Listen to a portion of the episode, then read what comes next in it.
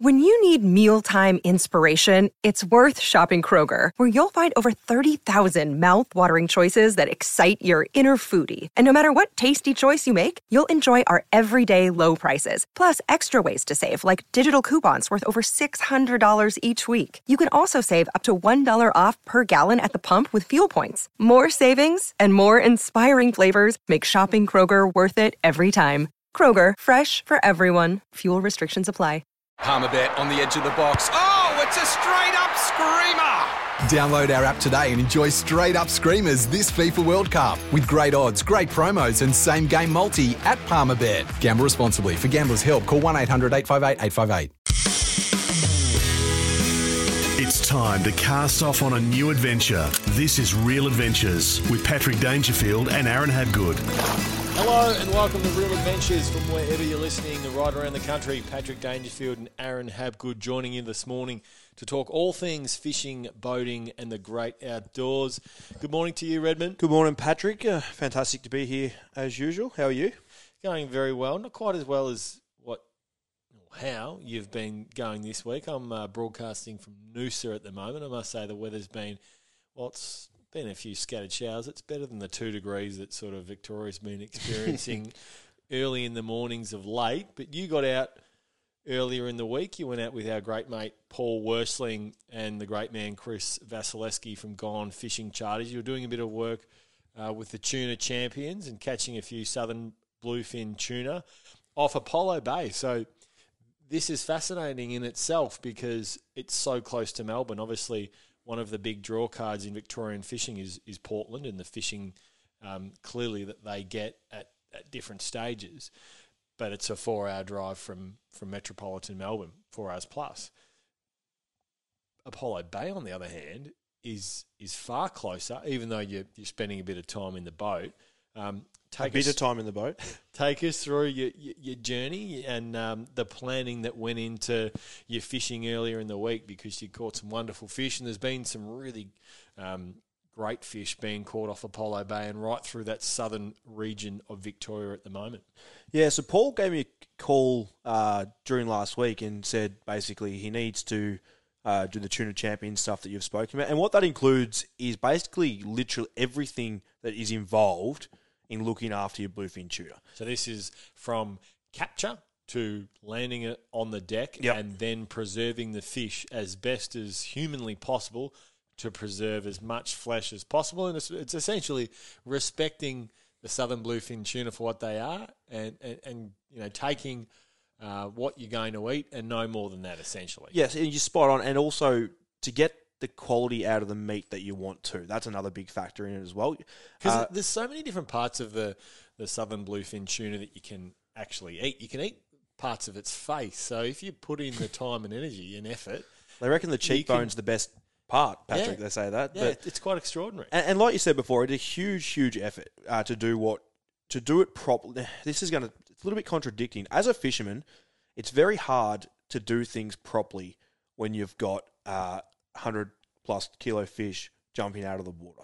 Now, what I mean by that is we're filming literally cameras are rolling and we've got to get the best shots to make this look presentable, like removing blood out of the way, doing a lot of things. But this comes down to actually doing the right things. And when we're on camera, it takes a fair bit of time to get, like, you, the fish might jump the wrong way and you start again. Everything adds up. So we were off Apollo Bay, like you said, and we're a long way offshore. And we had barrels literally everywhere. And we're just dropping in red baits and pilchard into the water, cubing for them. And that's how we were catching these fish. And the process so, starts so from there. So cubing for the uninitiated and those that haven't done it before, talk, talk us through exactly what it is. Yeah, so I've got a different mindset on it. A lot of people spend a lot of money and buy, say, for instance, 200 kilos of pilchards, and they go out there and they literally cube them. Now, in New South Wales, meaning they chop up the pilchards and they throw cubes of it into the water. even yeah, so even whole fish, they just launch it over. And in New South Wales, when you're running that thousand meters of water, and we're starting to see some great bluefin show up in New South Wales at the moment, Pat. And as you're trawling along that shelf, you mark up fish or you hook up on the lures. These fish are migrating, so they're traveling, and they still need to eat while they're doing this.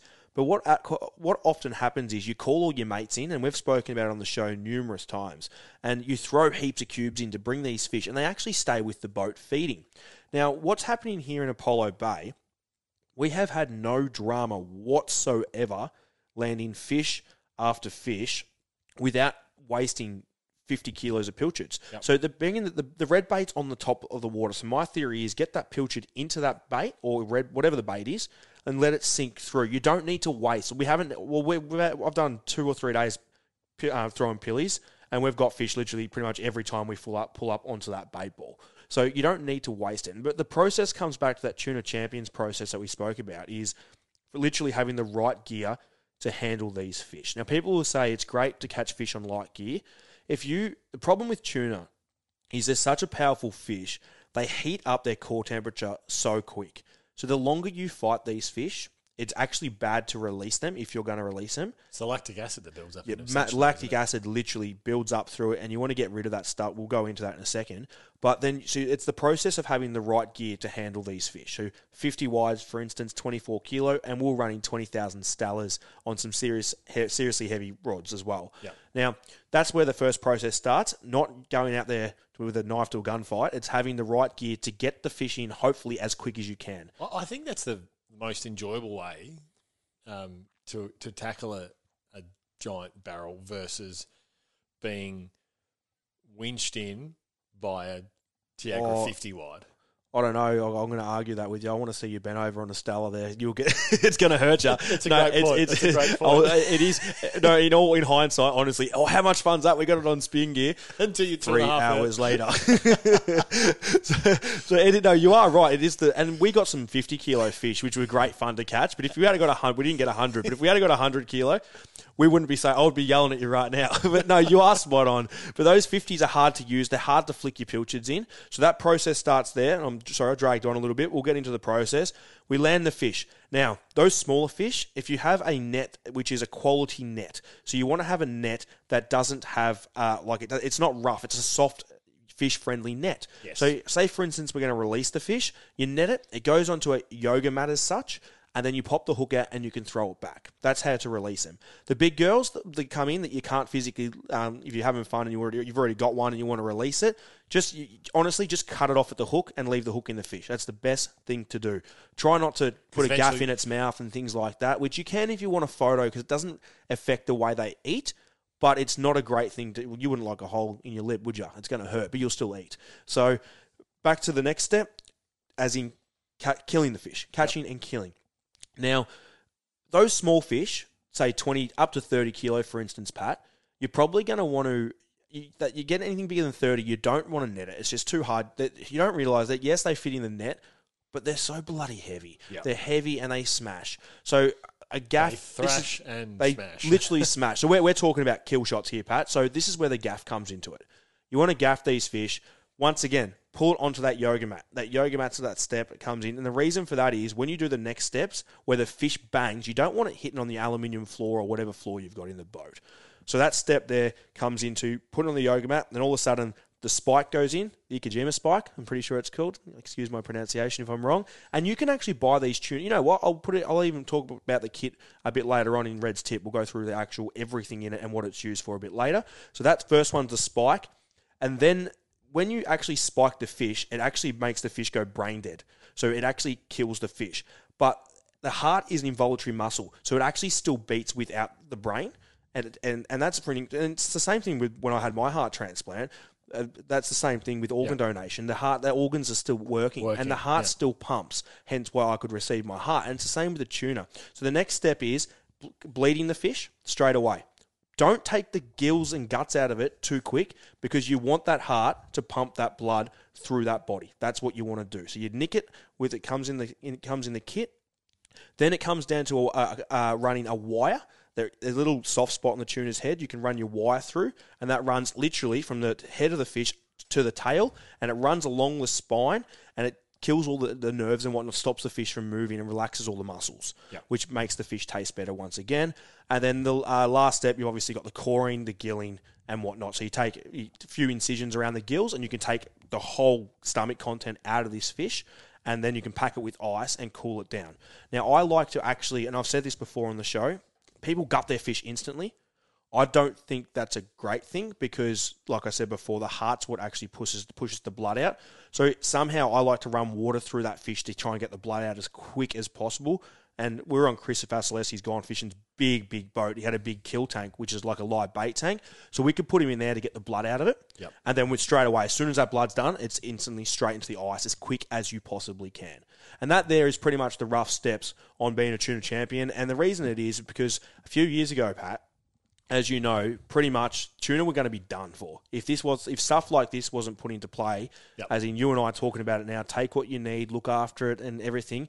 But one thing it is hard to do is go out there and have barrels jumping everywhere and do this bloody process because it takes time. I will be To honest. film it, you're talking Feel- about? or even Yeah. just to do the process, like you got to get on the ground and bleed it, and like it, it does take a fair bit of time. So that there's the steps. It is hard to do, and then having a catch bag, it is crucial to have a bag that fits the uh, fits the fish size. And Mad Fish Gear do a. you- You're not going to have a. You're not going to put a cool box on the boat. Let's be honest, that because they're just too big. Have your food and drinks into Well, it. you could, but it'd be three metres long. It'll be that's right. It's too big, and that you could do it. And if you're most people are in trailer boats, it's just It's bit- not practical. It's not practical for what you're doing. Yeah, by all means, have your beer and your Jameson cold on the side there. But your fish, these mad fish bags are, are what I recommend, hundred percent. And and and literally hold. They don't hold ice anywhere near what a Dometic does. Let's be honest, not even close. Yep. But they by They do the job. they do the job for your two days that you're gonna and and you want to relate a barrel and big fish. You want to actually leave it in the ice for up to up to about 24, 24 hours to actually let everything in that fish relax and all the muscles in that ice cool uh, actually do its thing inside. So and that's how you get the quality out of that fish. You're listening to Real Adventures. This is a bit of a school holiday special because right around the country, school holidays are upon us. Redmond, for, for those families looking to get out and and, and catch fish, let's start with the big girls first. Would you be more inclined to say Fish Apollo Bay, which is, I suppose, the closest place where um, where anglers are getting regular catches of barrels, versus Gippsland, where we're seeing some some incredible fish being caught, particularly um, swordfish, and we'll, we'll cover that a little later.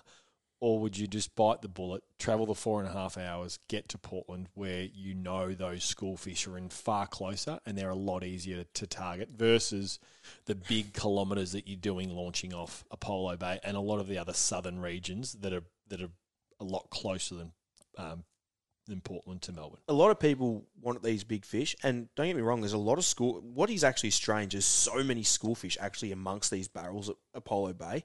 But the problem, I'm, I'm going to say it right now. It, it's a friggin' heck of a long way out. It's 88. It is a long way out. You, Like, you can go to I'm King so- Island; it's closer, isn't it? It's, it's, it's literally pretty much exactly the same. Like it, that's how far out you you are going. It's a two and a half hour steam, especially uh, At a good clip. 10, uh, well, ten knots wind is still out there. It feels like it's forty because it's up and down. It's a long way out. Make sure you have the fuel range and whatnot. But lakes entrance, long way out for these swordfish. Hundred k's at times, if not more. Yeah, yeah. These school tuna, yeah. It is, it is Yeah. safer at the moment though because there are so many people that are fishing. Yeah, it is. So Yeah. there are there are boats there. And the oil rigs there, they've got the tenders there.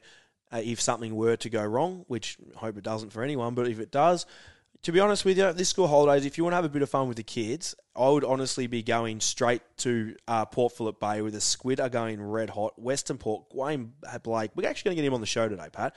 He has had a tremendous week also on the uh, on the big squid out of uh, Western Port. He went down and caught some beautiful mulloway. I'm going to let him tell that story. But if you want to, you can do this land base, the Glenelg down at Nelson there, and catch beautiful land based mulloway. You've also got the piers around Queenscliff. I know St Leonard's Pier on my side has been fishing very well land based with the calamari. Yes, you got to go a little bit on dark, but just pop a jacket on. Like it's, it, it's you can always warm up. Take layers. You can always take layers off. But and you've also got the garfish moving in so many places. Frankston Piers, the garfish with the kids. Like as long as you're catching with kids, you're going to have fun. So you need to make sure that you, you you head somewhere where you're going to catch stuff, and there are a few good places. As we move further up that eastern seaboard, Eden obviously fishing incredibly well, but sort of you can just cut- long, You can cut and paste that every um, you- Every know, week. every week basically. But for those that can, and, and obviously it, it's been a challenging time for where COVID sit and the hotspots at different various sort of Sydney regions, but your best bet is still sort of heading heading south of Sydney with how well it is fishing. Even It's just it is once again to the similar story we're having here. They're, they're a long way out too. Those bluefin out of Eden and and uh, Jervis Bay, uh, JB as we know call it. Uh, but like, there's so many options. I know it's winter, but there's so many options. Like, don't feel like it's winter you can't go fishing. Pick your times. And I know it contradicts what I said before about being cold, but if you want to have just fun in the sun, pick your times in your weather. And, and go out just after the sun comes up. By 9, 10 o'clock, it's it's like you're back to just a jumper. So obviously bear in mind that it might on a, on its day it might be a bit worse, but with kids or kids like you said earlier, it's all about catching fish, Pat, having fun and doing it while Enjoying they're enjoying it. Yeah, yeah. rather than and school holidays is coming up like you said there, and it's going to be a really really good, uh, hopefully couple of weeks. this is Real Adventures. There'll be there'll be plenty more after the break. You're listening to Real Adventures with Patrick Dangerfield and Aaron Habgood. Welcome back to Real Adventures. Before we get to the social club, the 2022 Toyota Land Cruiser 300 series, it's all but been revealed, Redmond. Now, on this show, we're clearly more than just fishing. We love our outdoors, but towing the boat is a critical component, um, as is towing the caravan. And in Australia, typically, there's nothing much generally until you move into your sort of F trucks. 150s and your Dodges that tow above three and a half tons. And I just want to know, from your opinion, do you think it is a missed opportunity that the new 300 series Land Cruiser, um, its towing capacity will remain at three and a half tons, even though it's downsized to the V6 engine, so there's not the V8 now. It still tows three and a half tons, but is that a missed opportunity where we are continuing to look for cars that will tow our maxi trailerable boats? There's, I've got a few mates who, a lot of mates to be honest with you, that own these cars and make a lot more money than myself. But they um, they actually have modifications to their car to actually allow them to tow up to four ton. And surely, if there's modifications they can put in play to get their rating up to four ton, surely Toyota have done should have done that. Well, in my opinion. Well, what isn't known at the moment is whether the new chassis, chassis uh, are compatible with the aftermarket upgrade kits. Ah, um, right. that can increase the towing capacity to four and a half ton. Sorry, I just took that out of your words. I didn't actually read the notes then. So, so at the moment, it, it, it sits at three and a half, but we're after more now. You know, why, I- why isn't that built into that? Well, I think we want to roll off. Absolutely, I think we want to roll off the showroom floor with the ability to tow four and a half tons. especially for 180 grand or whatever they're worth. and, and not be rolling it. Yeah, not have to go to a Dodge or to a Ford 150 or um, the new Ford Lightning if, if it comes to the Australian shores. We've seen Rivian, which is one of the new EV manufacturers. Um, they're testing in New Zealand at the moment, so they're not far off production. Whether we're going to see them in Australia is yet to be seen. And unfortunately, we miss out on so many so many of these incredible vehicles. But just that ability to tow four and a half tons, which then, you know, what They, they would have had the market covered. Well, Like, as in, it was like to get another car to do that. Well, they've got the new car come out. Dodge has been has had such an incredible um, run. Uh, sorry, Ram um, has su- had such an incredible run in Australia because we just don't have too many offerings of, you know, four and a half or you know Spot four on. ton offerings without it having to upgrade aftermarket. So an interesting move. It'll be interesting to see as more detail filters out because are it a- is one of the iconic Australian They're, and they're they're a beautiful car. I was in Phenomenal. I was in Paul's car up in uh, Apollo Bay during the week, and we got in to go head up to the pub for dinner, and it they are literally spacious. They're, they're a phenomenal car. So I'm I'm shocked that they haven't had that built in. And when you've just said there about not having uh, yeah, not being compatible to the upgrade kits that we that people use, is that's a little bit annoying. well, we hope that they hope that be. they So do if they're not. Yeah. remains to be seen. Let's get to the social club where we take your questions from social media. If you've got a question for Aaron or I, make sure you shoot it into our Real Adventures socials pages on Instagram and Facebook, or better yet, download our Real Adventures app, which is free to download. Um, there's great stuff on there, whether it's rigs, whether it's uh, recipes, you name it. Uh, it's all on our app as well as uh, the podcasts that, that get sent out every week as well. Uh, let's get to the first question, which is from Tom. When taking baits out for cubing barrels, is it worth taking a range of different species for baits? Aaron, what did you use over the weekend? So it is actually important to take the range, but it's more important to match what it's on as much as possible. So what I mean by that is there's no point pulling up on a thing of red bait and throwing in sauries that are double the size or three times the size. Pillies will work most of the time because that's going to be the most common thing to get. But they're pillies are one of those things that everything eats, like they just do. Yep. Where a big saury, you don't know if the barrel might be funny on that. Where so pilchards will be my number one. Having everything will be important, but sauries don't school up as such, Pat. They're more of like when the barrels are on sauries, you actually see them skipping out of the top of the water and whatnot. Yep. So they're chasing, and that's where your lures come in. And, and those fish I got a few weeks ago, we had sauries jumping out of the water, and they were quite hard to keep up with the barrels. They were so widespread that it actually it was hard to chase them down. Yep. So I don't know about the saury side of it and whatnot, but hundred percent take maybe a couple of dead yakkers out or or of dead yakkers if you've caught some recently, you've had them for a gummy trip ready to go. But yeah, definitely be working those. Uh, I'd definitely be working the baits with whatever you can get and scoop it up with a net if you really want to. Uh, next question is from Gav you, Patrick. I've seen your Instagram. You're in Noosa, Patrick. Are you going to sneak out into one of the estuaries for a bit of a fish? Uh, it's been tough. We actually took out one of the pontoon boats up through that Noosa uh, estuary system yesterday. The weather hasn't been super kind to us, um, so we haven't really had the opportunity. It's actually a great place to fish Noosa. I've been here, um, you know, quite a few times, and generally it's been with the family because it's sort of one of those family destinations, Redmond.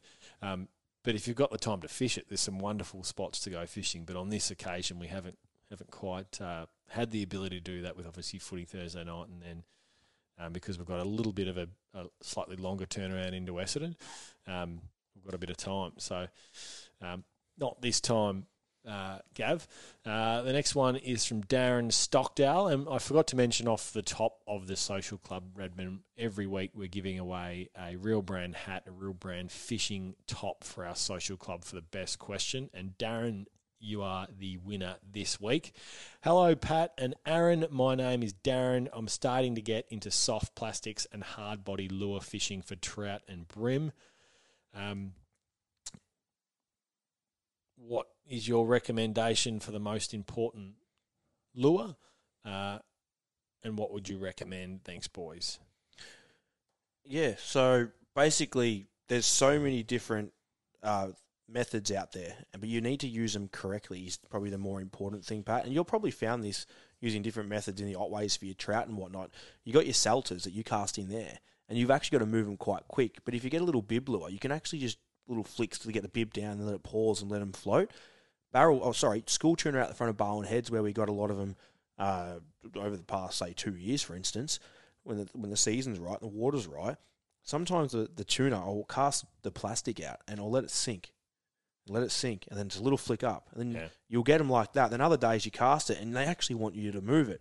But then also you've got uh, so many different methods for bream too. I know. I think Dan Mackerel, who's a regular in the show, very, he's a tournament fisherman, bream fisherman. His method is for bream. If you think you're going slow, go slower. So Almost that Barron it's method, just isn't that it? it's Yep. literally, and he's using bib lures. So you need to work out what you're chasing. A lot of lures that you buy these days have so many recommendations on the back of the actual packet that will tell you a lot of the information about it. I And, a- think and a lot of them, I forget the name of.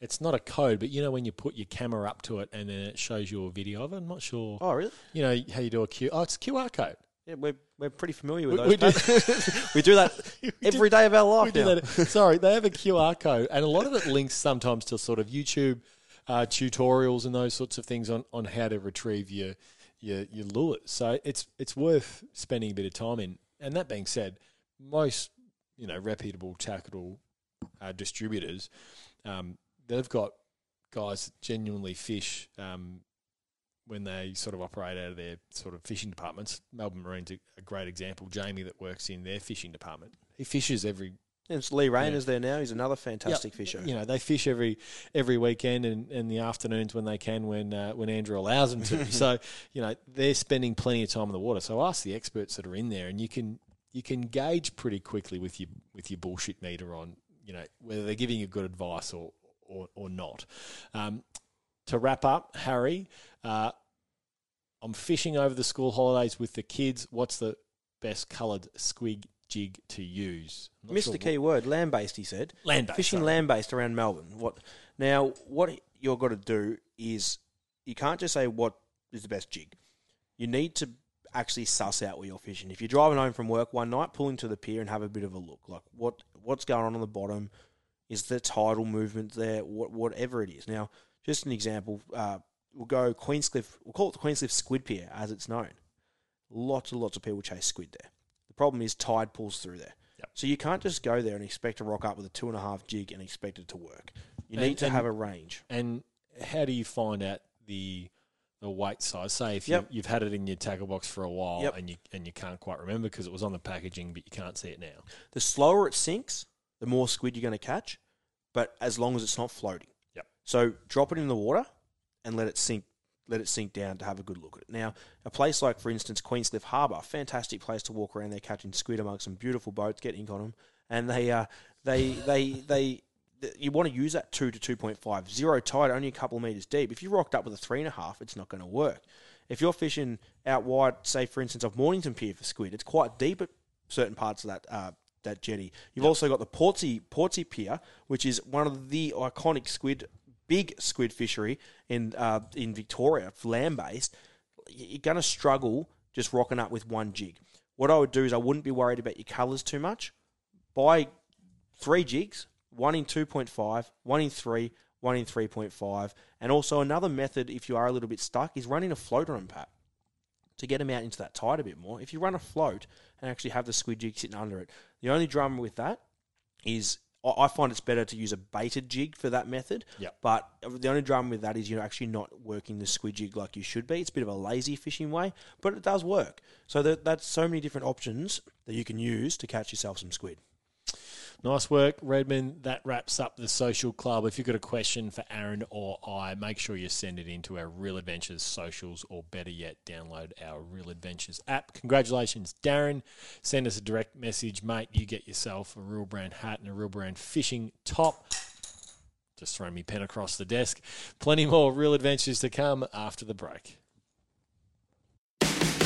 Gearing up for Dometic. Always stay relaxed and hydrated wherever your adventure takes you with Dometic's rugged drinkware.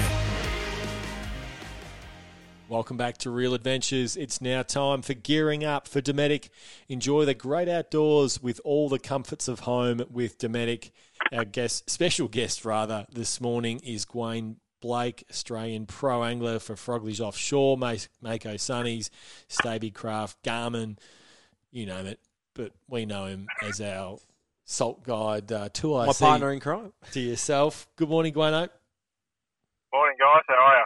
Oh, we're not too bad. And you've been doing a little bit of what I've been doing, gallivanting around the country, which is always, oh, stateside, we should say. You've been doing a fair bit of travelling and catching some bloody good fish, Gwayne. Take us through these Mulloway. Okay, so um, I was literally sitting at home waiting for um, you know Metro Melbourne to get unlocked, and as soon as we were unlocked, I just shot straight down to Nelson, and um, yeah, fished the Glenelg River. So basically, it's a river system that's nearly 390 kilometres long. Um, most of it's only you're only allowed to do eight knots in, apart from a few ski areas where you can go wide open throttle. And just basically going up the system, I'm using my side view with a Garmin and basically looking for temperature breaks on the sounder or bait. And once I find bait, I can pick that up quite easily, you know, eight knots. So what's what's the theory fine. behind the temperature break, Gwayne? What you know? So why are you looking for areas, there, there's going to be areas where there's going to be a lot of fresh water pushing down, and that fresh water is going to be quite cold, you know, because it's come off the land, fallen out of the sky, that sort of stuff. That colder temperature is going to push the, the bait down, and you'll find that the bait will sit on the temperature break. And it might only be like 0.5 of a degree, but that's enough to you know take notice of and slow up and then start sounding. And then once I find the bait, I'll then start looking for the fish that would eat the bait, and then you know mull away from there. So I might not be sounding too many mulloway. I might be sounding estuary perch um, and bream. But then with my live scope, I can go over the top of them again with live scope, and you can actually distinguish the, the shape of the fish in amongst those schools. So you can see the more humped back of a bream versus the longer elongated shape of a mulloway.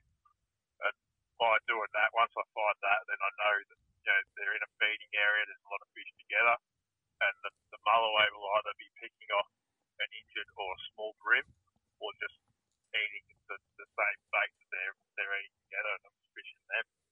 So you've posted some incredible shots of of the mulloway that you've caught. Can we take a step back and, and talk to us about the Glenelg River, how far it is uh, from Metro Melbourne? Obviously, we're in school holidays now for, for most Victorians. Um, it's a beautiful part of the country, albeit uh, cold this time of the year. It's still pretty damn special. It is very special. Um, it's only a very small town. I think they only have about 190 people. Um, pretty friendly. They've got the pub, the bar, and bistro. They've got the nice little tackle shop there. Um, both the tackle shop and the local servo do nice bacon and egg toasties, so that's worth going for. Aaron, Um, important. I was more worried And where the pub was. yeah, well, I'm looking, talking about the kids as well here, Red. Um, so yeah, you've got the river mouth itself, which is slightly open. It's, it's not, you know, something you can go in and out of with a boat. It's, it's got enough movement that you get bream and um, salmon and stuff down at the mouth. And then the, the river system itself is just a massive, big um, limestone river system. So there's big limestone cliffs all along it. You get a few reefs inside the river. Most of it's around about five to eight metres deep. There's a few eight metre holes, so a lot of five metre areas. Um, and it's very long and winding. So you start in Victoria, and as you get up the river system, there's a big sweeping bend, and there's two kilometres of it in, in South Australia, and then you're back into Victoria again as you keep going further up. It's one of the great places, Redmond. If you've got the time to spend um, doing a little bit of research and then sort of travelling down there, it it is a bit out of the way, but it's you spent time there. It's a it's an incredible part of the country. the river's beautiful. Like it's spectacular to look at as well. Like it's really, really, Yeah, really nice drive. Scenic, scenery, it's beautiful, and probably the other thing to point out is you can basically fish it in any weather. Um, doesn't matter what, what way the wind's going or how strong it's blowing. By you moving around the corner, you could have it's a southerly wind and it's not nice. You go around a corner and next thing you know, it's a northerly wind that's blowing over the top, you know, top of the boat, and everything's working again. So it's an area you can go down, and, and it's not far from Portland. It's another you know hour out of your way from Portland. But when you've made that effort all the way to go all the way to Portland, um, and you might spend the day offshore and get smashed to bits, and you'd be too tired to go back out and chase a tuna again. It's just an hour's drive back up, you know, down the coast a bit further, and you can fish in the river system and, and have a nice relaxing day. It's not a hard, hard on your body system. It's, it's a really nice you know, experience being down there. Gwayne, you've obviously fished out of your 1850 Fisher, your Stabicraft. Um, Yep. That's a you know it's it's got the balance where you can obviously fish offshore, but you can fish fish inland and you fish your, your river systems. What size boat would you recommend to fish through the Glenelg River? Because when most people think of river, they think of something smaller, but the the Glenelg is slightly different. You can take some pretty big boats in there. Yeah, so it's, it's um, you can get a nine metre boat up at Glenelg. The boat ramps are fine. There's no um, the bridge is tall enough that you can get any boat under it. There's a couple of you know the old sort of paddle steamer style boats up there, and big houseboats like people are tied up to their docks. So there's plenty of room. Um, but basically, if you've got a four metre tinny or three, three and a half metre tinny up to a nine metre boat, it's it's fine for that. Um, obviously, the bigger boats probably more expensive. You don't want to knock them around too much, so you just got to be aware of coming up towards edges and corners. There might be rock bars and stuff like that, but you, you stick to the middle of the river. Um, there's plenty of water in it. We're fast approaching school holidays, Gwayne. Uh, you, No, we're in them, mate. We're in them. oh, we're in them. We're in them. Well, kids one, I don't know that stuff. Sorry. We're in school holidays, Gwayne, and uh, we um we've spoke a bit at the top of the show about your squid and your whiting and your, your species of fish and keep your kids active. And you've been having a really, really, really successful time landing some beautiful calamari through Western Port. Take us through uh, what's going, with your methods are going to to getting those squid. Okay, so yeah, with school holidays is here. This is something we've had, actually spoke about with Salt Guide. We wanted to actively target as many different species as we could coming out of lockdown and coming into school holidays to just give everyone options. So um, the squid at the moment, they're starting to come into the port and they're these large breeding squid. So if you actively target the main areas of the port, you will get two or three. But what we've done with Salt Guide, instead of waiting for the squid to come into us, we've gone out and chasing them. So we've sort of created our own fishery in the last couple of years. We're actively targeting these big southern calamari in waters of anywhere from 20 metres right to 50 metres deep. And we're catching, you know, calamari to 4.8 kilos, 60 centimetre hoods that are, you know, nearly um, sort of two centimetres thick. So it's really big squid. Um, the other thing that we've been doing is scars. So right through the eastern side of Port Phillip Bay, from from Mordialloc right down to um, Rosebud, there's been plenty of good garfish. You're allowed 40 per person. They're big enough to eat, plus you get your bait. So they've been really good. Been a few salmon around too, and just as the temperature started to drop off in the last couple of weeks in Western Port, I've started to push more over to Port Phillip, and we've got that warmer water in Port Phillip from sort of Sorrento down through to um, Port Phillip Heads and then back up to St Leonard's. That warm pocket of water is around about 13 and a half degrees. Plenty of whiting there, so we've been fishing for whiting too. And then obviously you're doing your barrel thing too, chasing tuna offshore. So we're trying to cover all the bases with Salt Guide with that. Um, it's been really successful. We get a lot of sign-ups for this time of year too, which is fantastic for us. Gwayne, beautiful work as always. Gwayne Blake, one of our salt guide anglers and a regular on Real Adventures. Thanks for joining us this morning, Gwayne. We'll throw in there. He's a, he's a Thanks, guide guys. too. Give him a call if you want a guide. He, he, he gets on your boat and he'll take you through, and uh, he'll take you through everything you need to know. So head to his uh, Instagram and Facebook. Give Gwayne a message on Gwayne Blake Professional, and uh, he'll get back to you with a few dates he's got available. Thanks, G man. Thanks, guys. That was gearing up for Dometic Mobile Living made easy. And now it's time for Red's review for Club Marine Redmond. What are we talking about this week? What are we reviewing? We're going to review what we spoke about at the start of the show. I said it was going to be the tip, but I thought it was actually important and worthy of a review. Now, You've changed mid show. that's fine. Okay. I've seen your coach do some funny things too on the football field. Uh, um, so if you want to look after these tuna, you need to do it properly. Now, there's no point going out there without the right tools and making life hard. Ha- having all the tools in your hand ready to go, it makes life so much more convenient. So what we're reviewing this week is your tuna toolkit. It's everything you need to do the right things.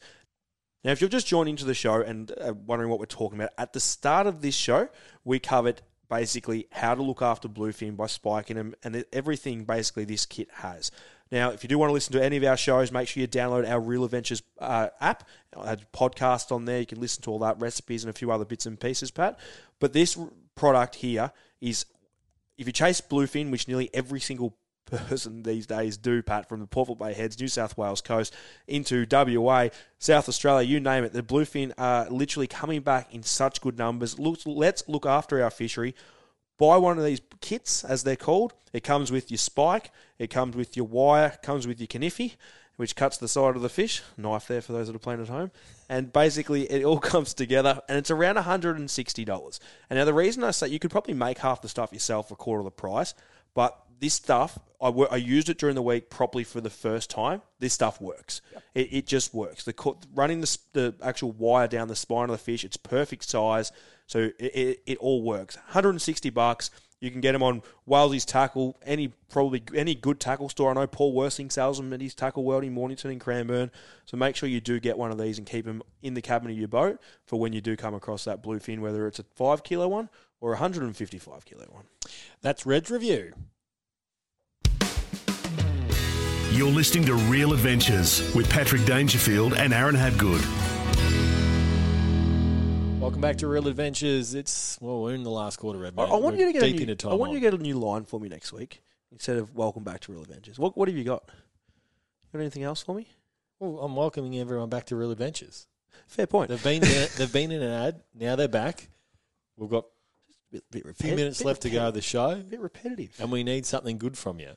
Uh, now we're approaching uh, school holidays. Your tip for the week centres around those getting ready to travel, and we've all been there before. You get to your uh, wherever it might be, you you more often than than others. that, that that's fair. You don't want to rock up at Port Fairy and then all of a sudden none of your electronics work.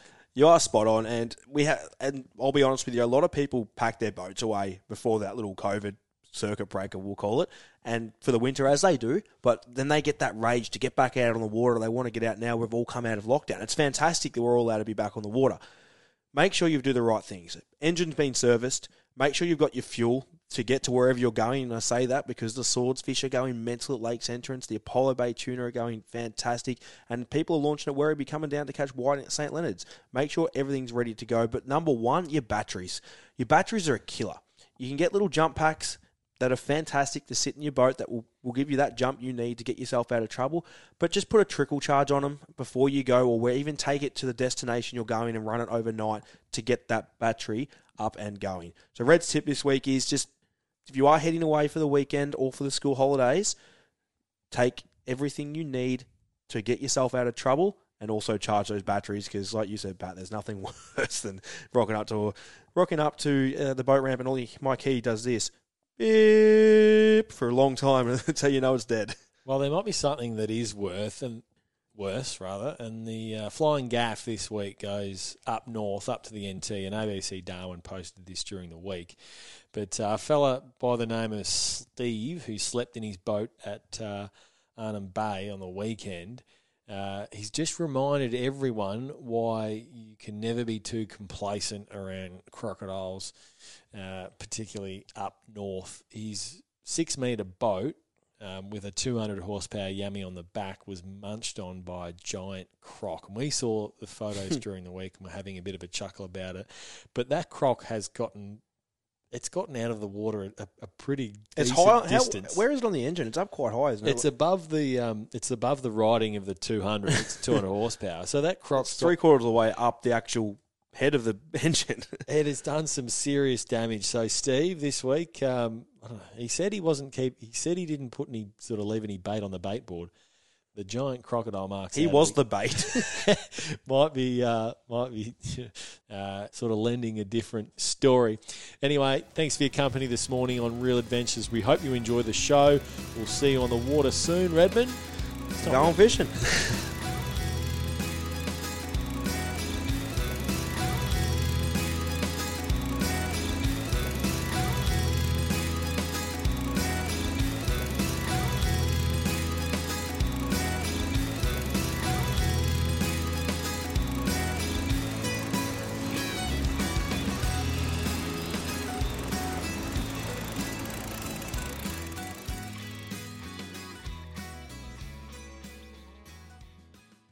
Want to witness the world's biggest football game? Head to iCanWin.com.au, predict Australia's score with a crystal ball, and it could be you and a friend at the FIFA World Cup Qatar 2022 semi finals, all thanks to McDonald's. Maccas, together and loving it. TNCs apply.